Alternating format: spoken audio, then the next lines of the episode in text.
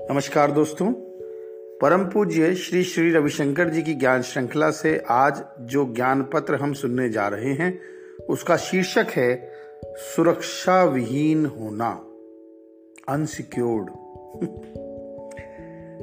हमारे अंदर असुरक्षा इतना भरी हुई है जीवन में कि हमारी पूरी जीवनचर्या के मूल में अगर आप जाके देखोगे तो हम हर समय अपने को असुरक्षित महसूस करते हैं।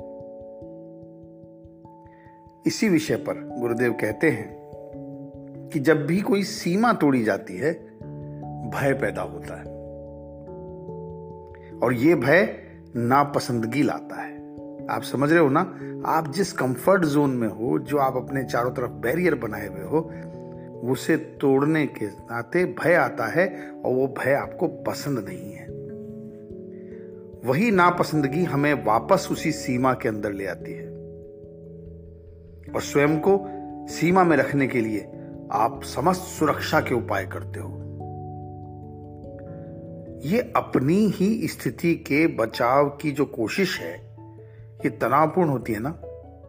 स्ट्रेस होता है ना? खुद को सिक्योर्ड बनाए रखने में? और यही जो बचाने की, खुद को बचाए रखने की प्रत्येक प्रयास, प्रत्येक चेष्टा हमें और कमज़ोर बनाती है। We are not ready to face the situations हम तैयार ही नहीं है। हमने अपना एक कंफर्ट जोन बनाया हुआ है और बाय ऑल मींस उस कंफर्ट जोन को बनाए रखने के लिए हम तनावपूर्ण बने रहते हैं। और ऐसा नहीं है कि ये सांसारिक जगत में ही होता है। अध्यात्म के पथ पर भी व्यक्ति आलोचना से बचने के लिए ज्ञान का प्रयोग करने लगते हैं। सुरक्षा के लिए ज्ञान का प्रयोग मत करो। ज्ञान तुम्हारे लिए छत्र की तरह है, एक आश्रय। ये छत्र है, कोई शस्त्र नहीं।